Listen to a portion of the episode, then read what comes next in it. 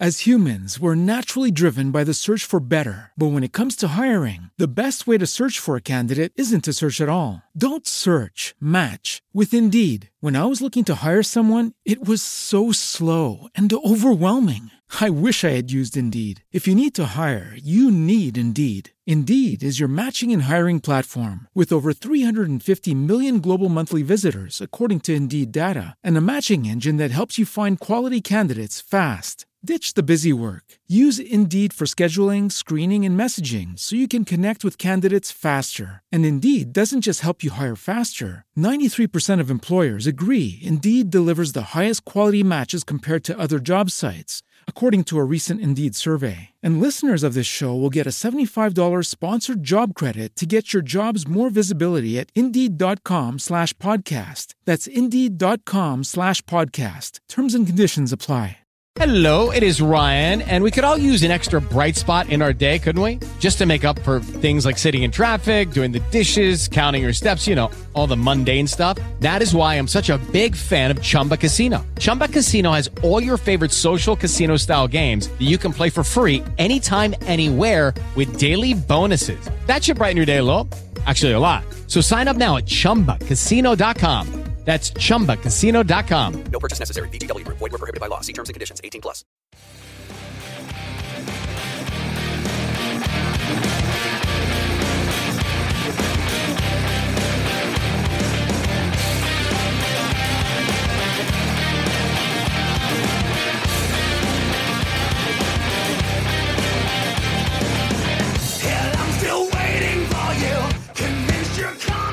Hi, everyone. Thanks for listening to Shoes, Booze, and Tattoos. I'm Jess. I'm your host. So, usually, right now, I would be giving you a warning. I'm not sure what kind of warning you might need for this episode. There's nothing that's going to be violent or sexual or anything like that. Not guaranteeing I'm not going to swear. So, that's the only thing I can think of.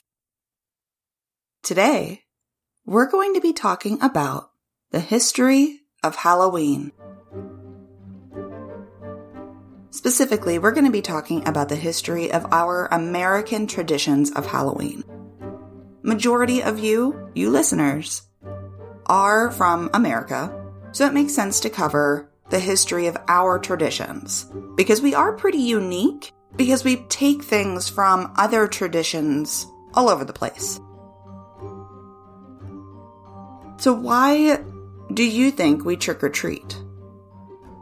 Or why do we bob for apples? Why do we carve pumpkins and put them out? We're going to cover all of this today, plus more. Halloween, as we Americans know it, stems mostly from the ancient Celtic festival of Samhain. The Celts lived over 2,000 years ago, mostly in the area that is now Ireland, the UK, and northern France, though they are believed to have spread out much further. For the ancient Celts, it's believed that October 31st marked the end of the year, and November 1st was the beginning of their new year. A big reason for this is because Samhain is the last harvest of the year.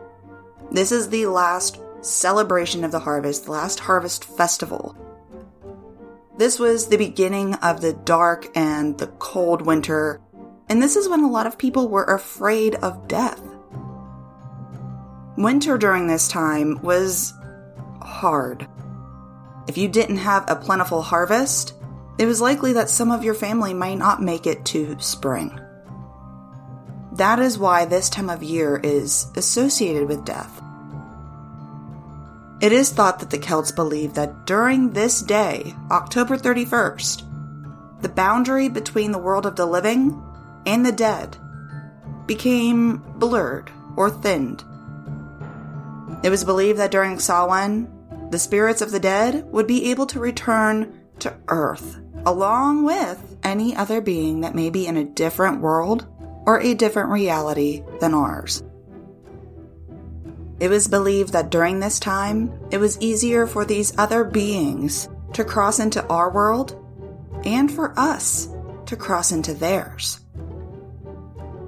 While, of course, we can't determine if this is true or not, if you ask a majority of people about this boundary or this veil between the worlds, it's largely thought that this boundary or this veil will thin on October 31st. Personally, I don't know.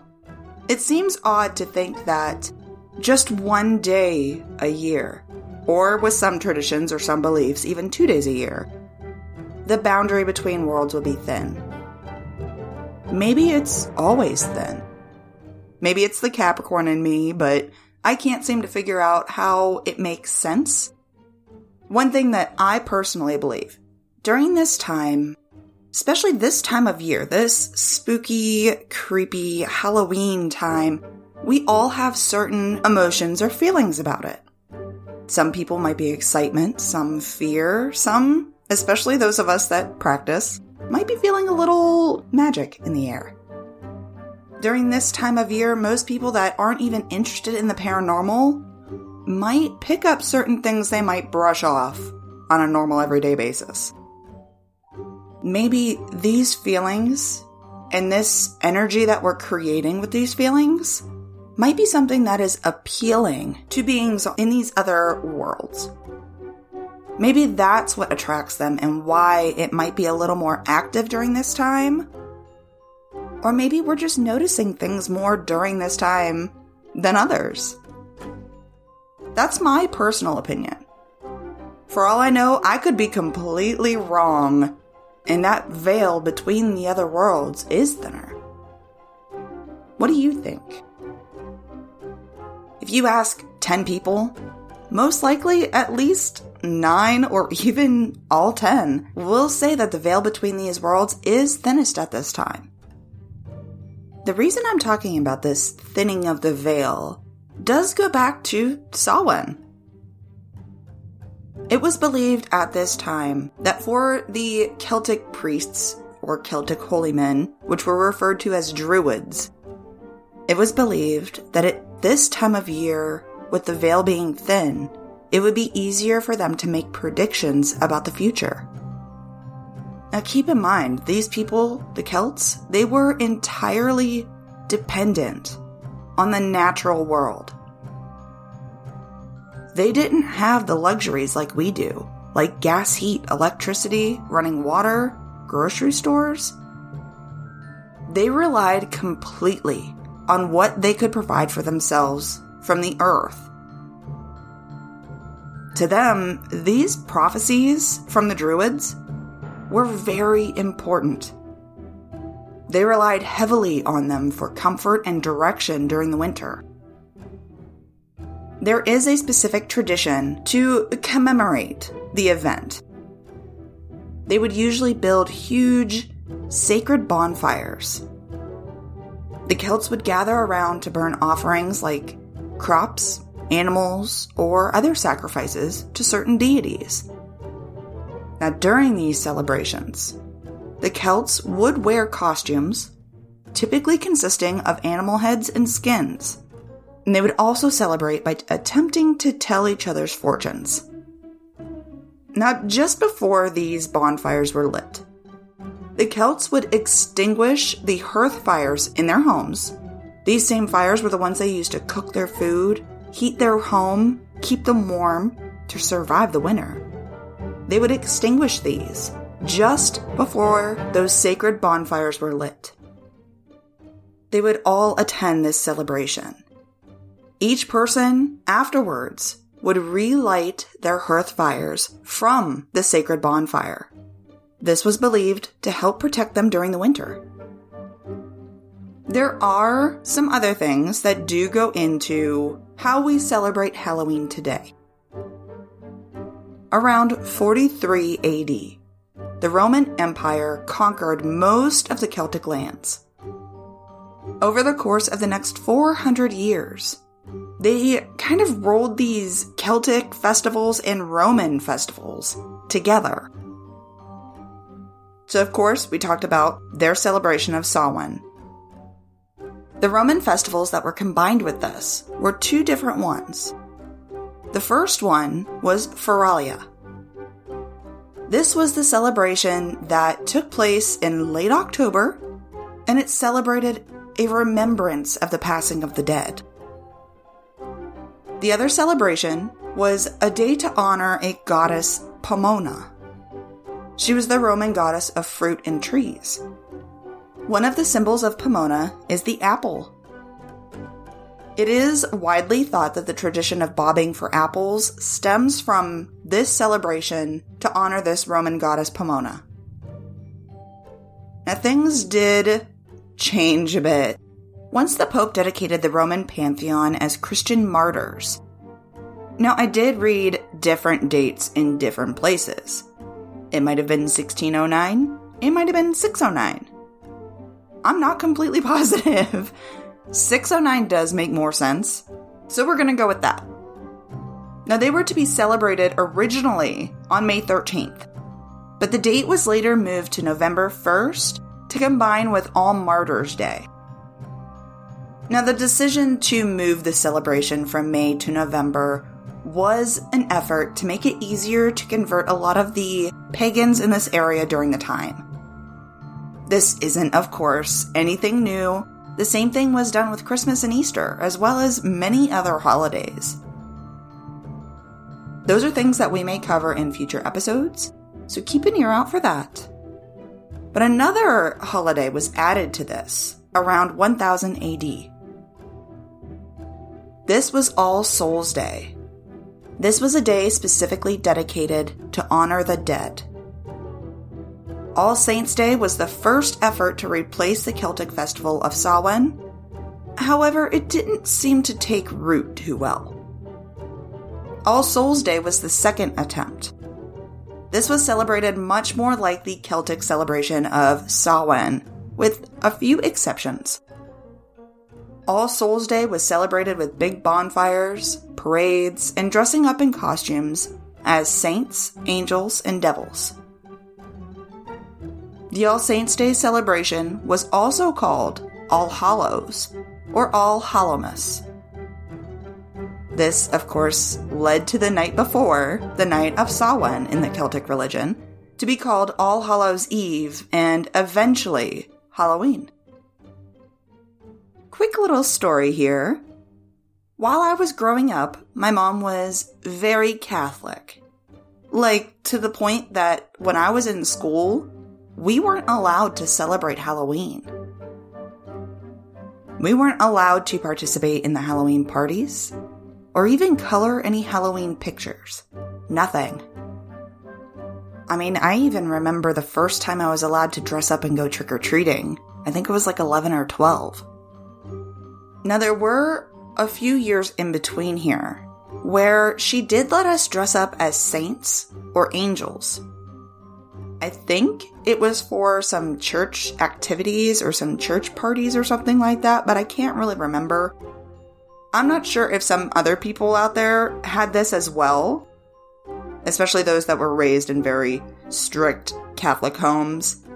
And I'm not sure if people are still doing this today. I imagine there are some.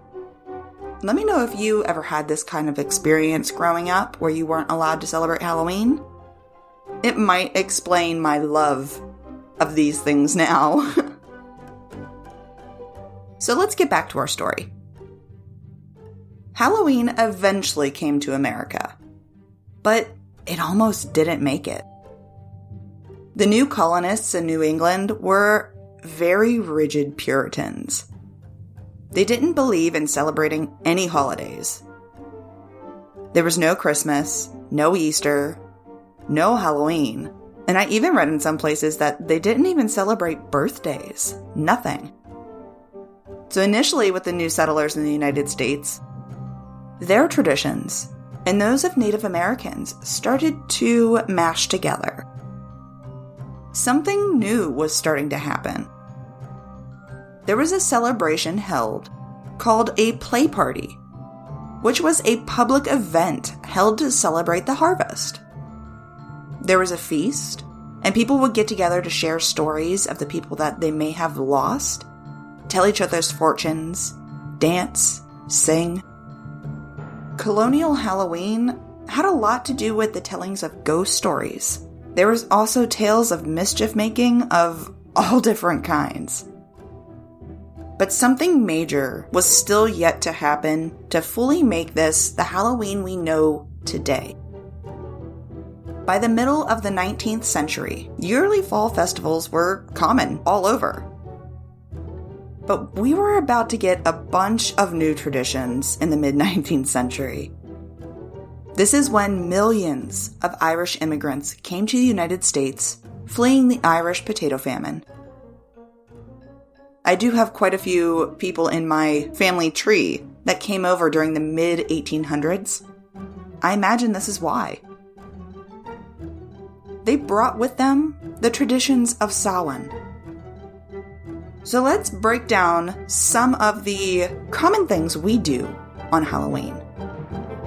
Let's talk about the tradition of trick or treating.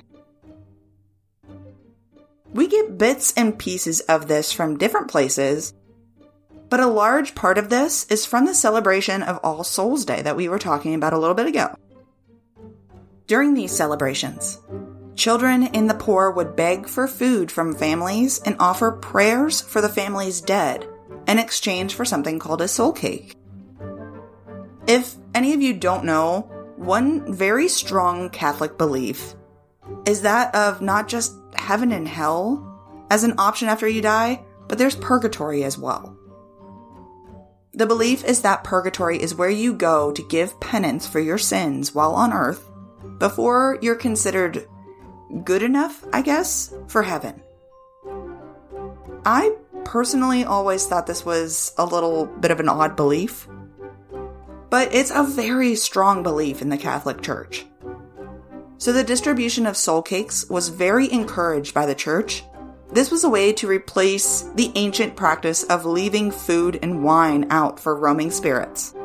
Plus, it was believed that these prayers would help those in purgatory to reach heaven because I guess the thought process here is that while in purgatory, you rely on the prayers of others to get you out. I don't know. I don't really remember too well what the actual tradition is. So the practice of these people going to others' homes and begging for the soul cakes was referred to as going a souling. Eventually, not just soul cakes were given, but also ale, other food, and even money. With our modern trick or treating, dressing up is a common activity. But during souling, costumes weren't really worn. The idea of wearing costumes does date back hundreds of years.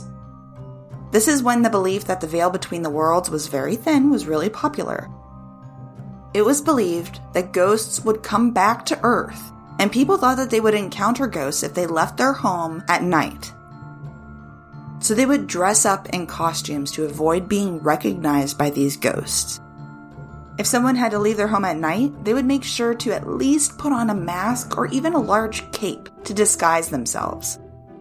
The thought process here is that these ghosts or these spirits would mistake them for one of their own, a fellow spirit or ghost, and they wouldn't be haunted by them after. Now, that practice of placing bowls of food or wine outside was believed to keep ghosts away from the house so that these ghosts or spirits would be appeased or happy with these things and not come into the home and haunt them. This tradition also got incorporated into our American version of Halloween. These new Americans began to dress up in costumes and go house to house, souling or asking for this food or this money. It eventually became today's trick or treating. In the late 1800s, there was a shift in America that would mold into what today's Halloween, how we celebrate it, is more like. This consisted of neighborly get togethers. They would sit and talk, tell ghost stories, play pranks, and talk about things like witchcraft. This is when Halloween parties became more popular for adults as well as children. It became the most popular way to celebrate Halloween. These get togethers were often in community centers. One big party for the community in one little place.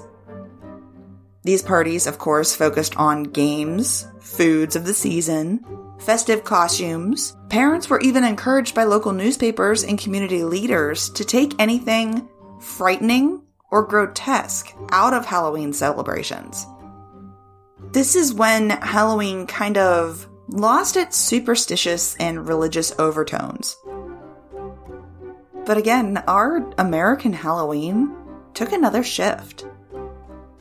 By the 1930s, Halloween was a community centered holiday. There were parades, Halloween parties, but a lot of areas started to experience some increased vandalism during this time. There were some places that didn't even want to celebrate Halloween anymore. Over the next 20 years, vandalism was cut back on, but Halloween evolved into a holiday directed mostly towards children. During this time, celebrations were usually held in community centers or in one large area. But the 1950s experienced a huge baby boom. With so many children, it was way easier to move these celebrations and parties into school classrooms or as community wide events, like trick or treating. Trick or treating wasn't widely popular until one woman was so tired of getting pranked on Halloween or getting her house vandalized. She decided to basically bribe children with candy or small treats in order to have them avoid her home. This is where our actual trick or treating starts.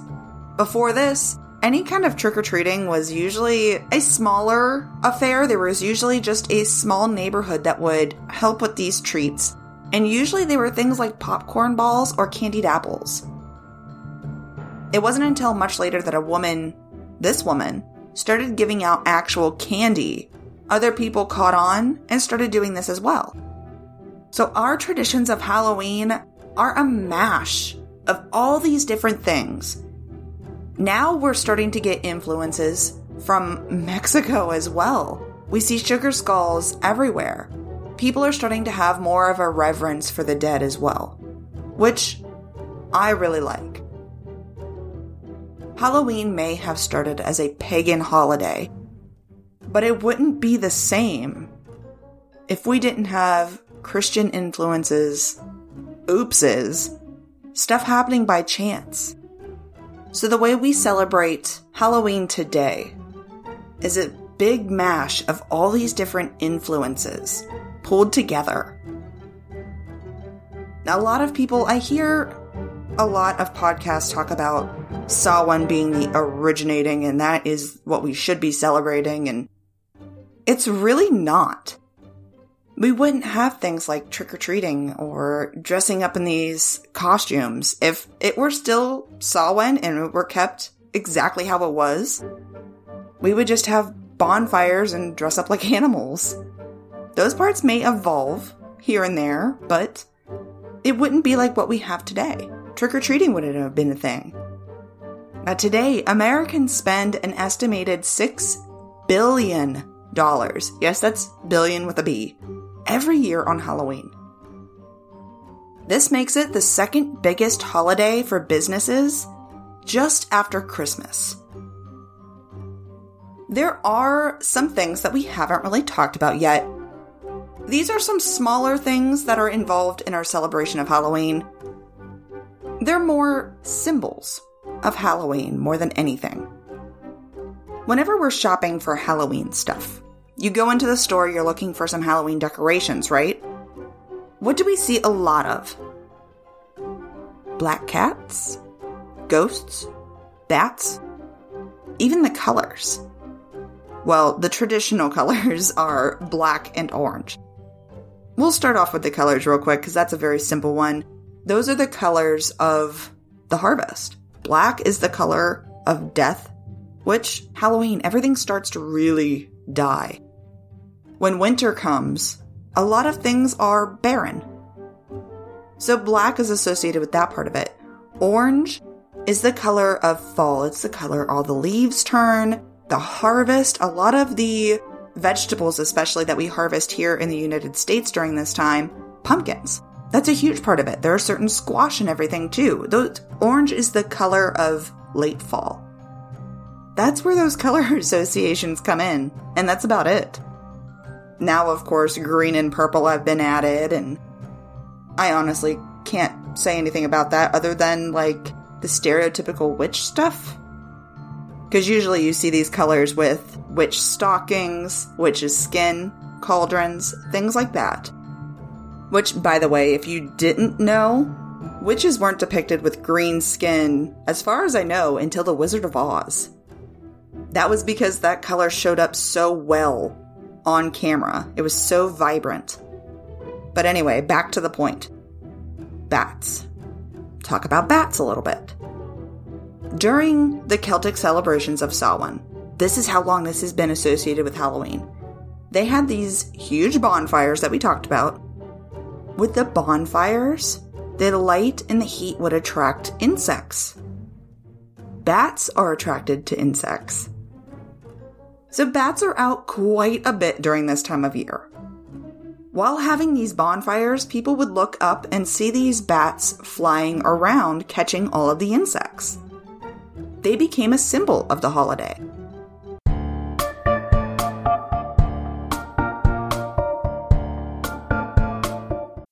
As humans, we're naturally driven by the search for better. But when it comes to hiring, the best way to search for a candidate isn't to search at all. Don't search, match with Indeed. When I was looking to hire someone, it was so slow and overwhelming. I wish I had used Indeed. If you need to hire, you need Indeed. Indeed is your matching and hiring platform with over 350 million global monthly visitors, according to Indeed data, and a matching engine that helps you find quality candidates fast. Ditch the busy work. Use Indeed for scheduling, screening, and messaging so you can connect with candidates faster. And Indeed doesn't just help you hire faster. 93% of employers agree Indeed delivers the highest quality matches compared to other job sites, according to a recent Indeed survey. And listeners of this show will get a $75 sponsored job credit to get your jobs more visibility at Indeed.com slash podcast. That's Indeed.com slash podcast. Terms and conditions apply. With Lucky Land slots, you can get lucky just about anywhere. Dearly beloved, we are gathered here today to. Has anyone seen the bride and groom? Sorry, sorry, we're here. We were getting lucky in the limo and we lost track of time. No, Lucky Land Casino, with cash prizes that add up quicker than a guest registry. In that case, I pronounce you lucky. Play for free at LuckyLandSlots.com. Daily bonuses are waiting. No purchase necessary. Void where prohibited by law. 18 plus. Terms and conditions apply. See website for details.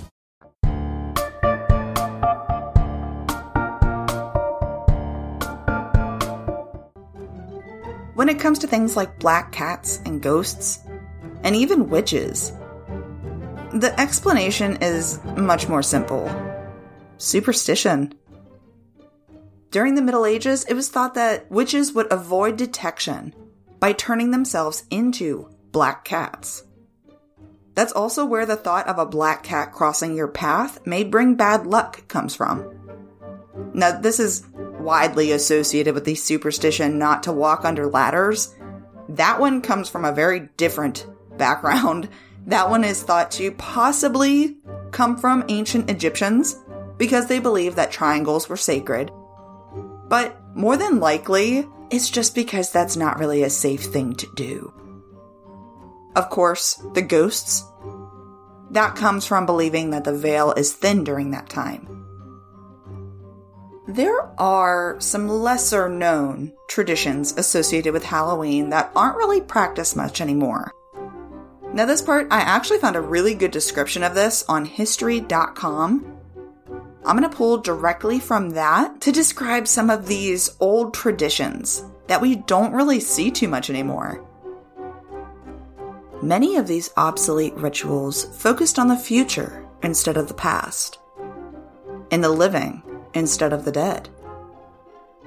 In particular, many had to do with helping young women identify their future husbands and reassuring them that they would someday, with luck by the next Halloween, be married. In 18th century Ireland, a matchmaking cook might bury a ring in her mashed potatoes on Halloween night, hoping to bring true love to the diner who found it. In Scotland, fortune tellers recommended that an eligible young woman name a hazelnut for each of her suitors. She was then to toss the nuts into the fireplace, The nut that burned to ashes rather than popping or exploding, the story went, represented the girl's future husband. In some versions of this legend, the opposite was true. The nut that burned away symbolized a love that would not last. Another tale had it that if a young woman ate a sugary concoction made out of walnuts, hazelnuts, and nutmeg before bed on Halloween night, she would dream about her future husband. Young women tossed apple peels over their shoulders, hoping that the peels would fall on the floor in the shape of their future husband's initials. They tried to learn about their futures by peering at egg yolks floating in a bowl of water, and stood in front of mirrors in darkened rooms, holding candles and looking over their shoulders for their husbands' faces. Other rituals were more competitive. At some Halloween parties, the first guest to find a burr on a chestnut hunt would be the first to marry. At others, the first successful apple bobber would be the first down the aisle. Of course, whether we're asking for romantic advice or trying to avoid seven years of bad luck, each one of these Halloween superstitions relies on the goodwill of the very same spirits whose presence the early Celts felt so keenly. So we've talked about trick or treating, costumes, the date of Halloween, black cats, and ghosts. We're still missing something pretty important to Halloween the jack o' lantern. Now, this is one of my favorite origin stories for Halloween. Carving pumpkins is one of my favorite things to do during the Halloween season. But this one stems from a legend. That's the legend of Stingy Jack. StrangerDimensions.com had a great article by Rob Schwartz. I'm going to go directly from that because it just tells the story so perfectly. So, this is the legend of Stingy Jack. A long time ago in Ireland, there lived a man called Stingy Jack. He was the town drunkard, you could say. He lied, he cheated, he stole. He played tricks. No one liked him. Every night, without exception, he'd walk down to the local pub and drink until morning. One night, while on his way to the pub, Jack came upon a grotesque body lying on the ground. It turned out to be the devil, who had come to collect Jack's soul. Mortified, Jack did the only thing he could think of. He asked for one final drink. The devil agreed, and they walked down to the pub, and Jack ordered a round of ale. When he was finished, he turned to the devil and asked him to pay the tab. Bemused by Jack's unexpected request, the devil transformed himself into a sixpence, with which Jack could pay the bartender. But Jack didn't pay. Instead, he placed the sixpence into his pocket, where he also kept a crucifix. The devil was trapped. The crucifix prevented him from changing back into his original form, and he was stuck as a useless coin in Stingy Jack's pocket. At that point, Jack made a wager. He'd let the devil out of his pocket, but only if he spared his soul for another 10 years. The devil reluctantly agreed. Ten years passed. Jack was out walking alone, and once again, he came across a body on the ground. It was the devil, returning to collect Jack's soul as they had agreed. Jack seemed resigned to his fate, but to the devil's surprise, he again asked for one final request. One last taste of an apple from an apple tree. The devil agreed and began to climb up a nearby apple tree to retrieve an apple. But while he did so, Stingy Jack carved a cross into the tree's bark. Once again, the devil found himself stuck, unable to climb back down due to the power of the cross. Jack, ever the trickster, offered another bargain. He'd help the devil down from the tree as long as his soul would never be taken to hell. The devil, frustrated, agreed. Several more years passed, and Stingy Jack, after a sorry life of drinking and tricks, died alone in his bed. His soul, released from his body, wandered to the gates of heaven, where he was turned away for his life's nefarious deeds. Jack, dejected, then made his way to the gates of hell. The devil, however, kept his side of the bargain. He also turned him away. Jack was terrified. Was he doomed to wander the darkness alone for all eternity? Perhaps the devil felt sorry for him in that final moment. Because he tossed Jack a single burning ember to help light his way. Jack found a turnip, hollowed it out, and placed the ember inside, creating a makeshift lantern to guide him through the netherworld. To this day, they say he still wanders, but he goes by a different name Jack of the Lantern. So, obviously, in our American traditions for Halloween, we don't use turnips. We use pumpkins. This is because when settlers came to North America, pumpkins were in abundance. Plus, they were much easier to carve than turnips. I don't know if you've ever tried to carve a turnip. It's hard to do. What do you think about the history of our American traditions of Halloween? I know some of you asked me about this because you know that I am a witch and I am pagan. If any of you don't want to listen to this, as far as this part goes, feel free to turn the episode off now. I'm going to tell you a little bit about how I celebrate Halloween. First off, I do want to say that I am one of those weirdos that does not care for the word Samhain. I don't know why, it just feels weird coming out of my mouth. I feel silly saying it. I'll be one of those obnoxious people that actually pronounce it Sam Samhain, or I'll just say Halloween. So for my family, we obviously love Halloween here. The traditions that we've kind of started since I came completely out to my mom and my family, or well, the majority of them anyway, as being a witch, has been that they all come over I cook something, whether it's a stew or a chowder or whatever, something warm with seasonal produce, and I bake bread with rosemary. I think I talked about this in one of the basic witches episodes or the witchcraft episodes. Rosemary is the herb for remembrance. We do have family and people close to us that have passed away. So it's nice to give that little touch to make an effort to remember them. A lot of times we'll sit around the fire and tell stories about them. I do bring down a picture of my grandfather, and we set up a spot specifically for him. Like we set food in that spot and everything. This is the closest family member to me personally that I have lost. You can do this with other family members and friends, anybody that you would like to have around that's not here anymore. You can set up a spot specifically for them, in remembrance of them. Have their picture there, one of their shirts, even, or something they might have worn. Cook something that they might have really liked or was a favorite for them. And set a place specifically for them. Now, obviously, Halloween night, I, I am a mom.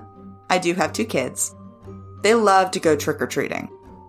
I'm betting that you, sometime in the next year or two, my son's going to be kind of done with it. He's 12 right now. But usually, either me, my husband, my mom, or my sister will walk the kids around the neighborhood, take them trick or treating. Then afterwards, we sit down and eat. We have a fire.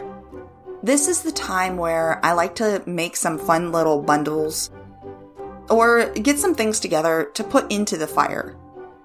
It does change every year because we've only been celebrating this for maybe three or four years together. One thing I really like to do, I treat it almost like a New Year's resolution. I write down something either on a piece of paper or a bay leaf. Something I just want to change or let go of or want to do better with. We'll write these down, kind of think about them a little bit, and then we'll put them into the fire. We'll all sit and watch them burn to ash and just try to remember that to keep that in our minds. We do get these little packets of powder. I can't remember exactly what they're called. I think they're called Magic Flame. We make sure to have a few of these on hand so that we can just throw them into the fire as well. These things just make it feel more magical. These packets have chemicals in them that changes the color of the flame. It can be purples, pinks, greens, blues. It's really very beautiful. I'll try to get a little video of it this year and I'll try to post it on at least the Facebook group so you guys can see it. By the way, Facebook group, if you guys aren't in it and you would like to be, feel free to join. The only question you have to answer is what my name is. It's Jess. We post a lot of fun stuff on there. Plus, there's sneak peeks of episodes coming out the following week so you get to know what it's about before anybody else. Or like this time, you got to vote on which episode I would be covering this week. Whichever one won would be this week, and the other one would be next week. But if you guys do decide that you want these, we found these packets on Amazon. They're not very expensive at all. They do just make it a little more special.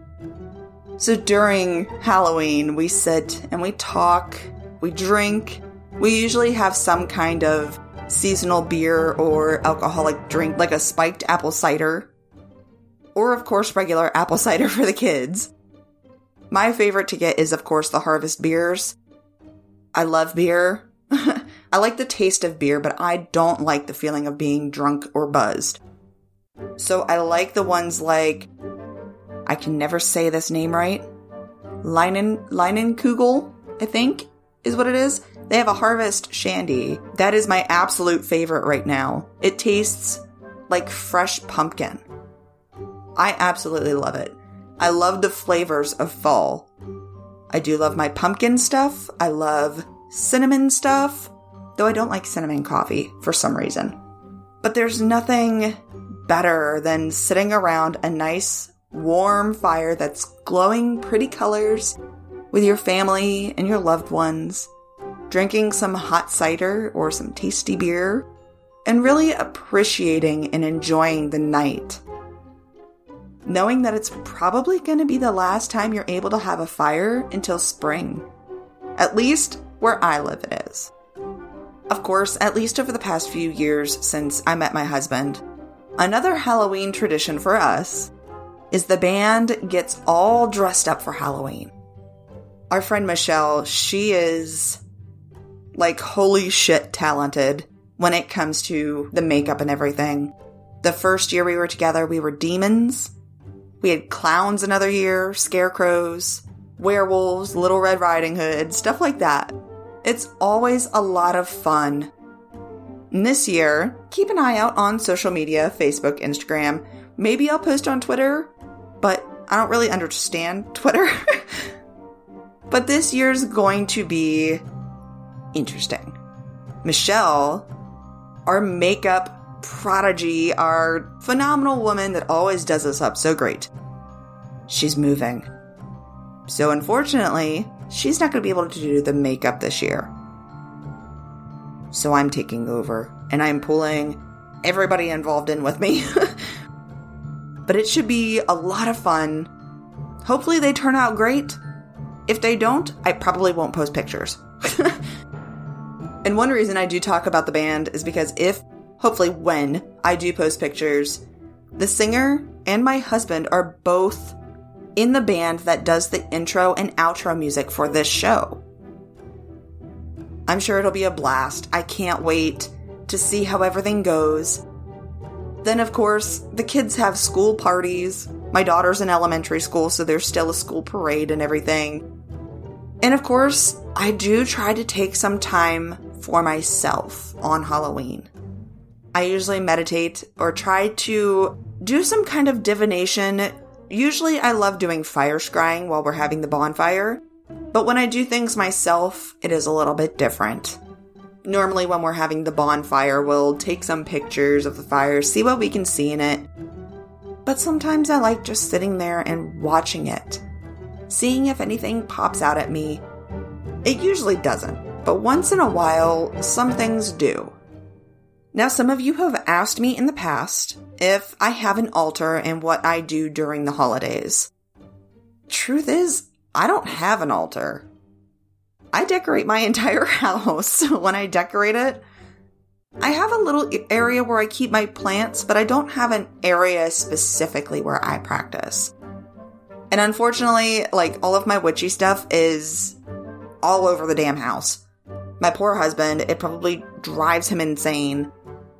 But I do decorate the entire house. I put up stuff that's reminiscent of fall, Winter, I do the same thing. Like, we don't have a ton of Halloween decorations. We have some bats hanging from the chandelier and some little things outside. But other than that, color is a big thing I use. I like during this time, like the leaves, I use acorns, pumpkins, shades of cream and orange and black and brown. I really love this time of year. But for me, Winter is the season that I really love. I feel most connected to winter. Probably because I was born in January. After Thanksgiving, I take down all of my decorations for fall and I start decorating for the winter season. I do start my seasonal decorating about a month before the season actually gets started. It just really gets me into the mood for that seasonal change. I love the later part of fall from October 31st into December. A lot of people have a hard time through Thanksgiving into winter. Not a lot of people like winter. Just like me, I am not into summer at all.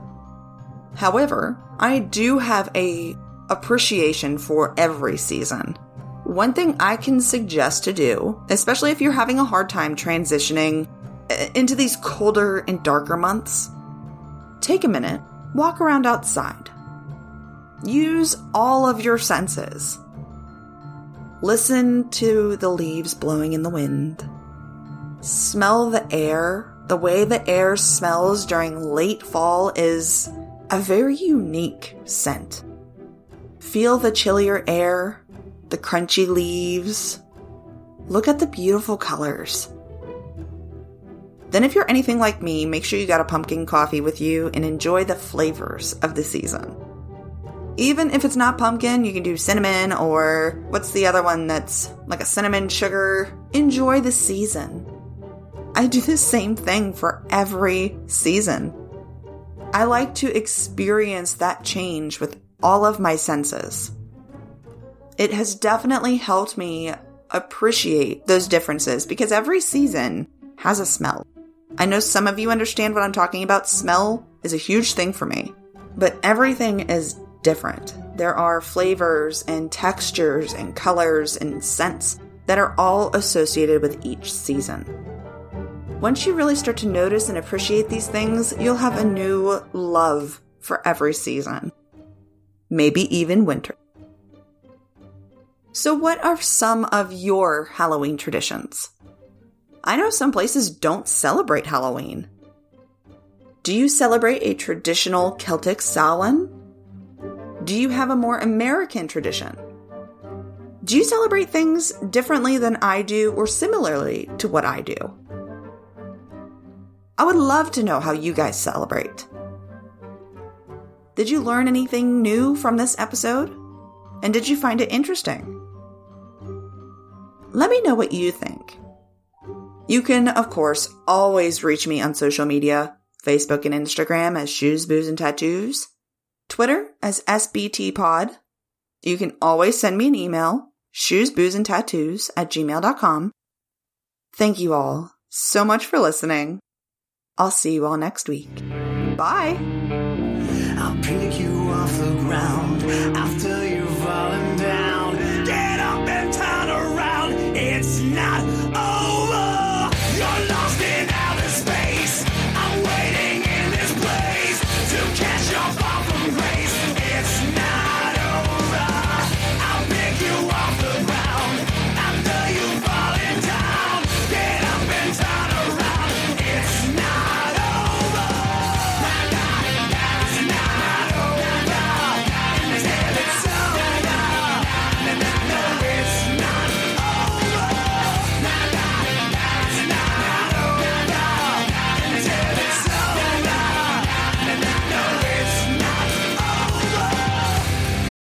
Lucky Land slots, you can get lucky just about anywhere. Dearly beloved, we are gathered here today to. Has anyone seen the bride and groom?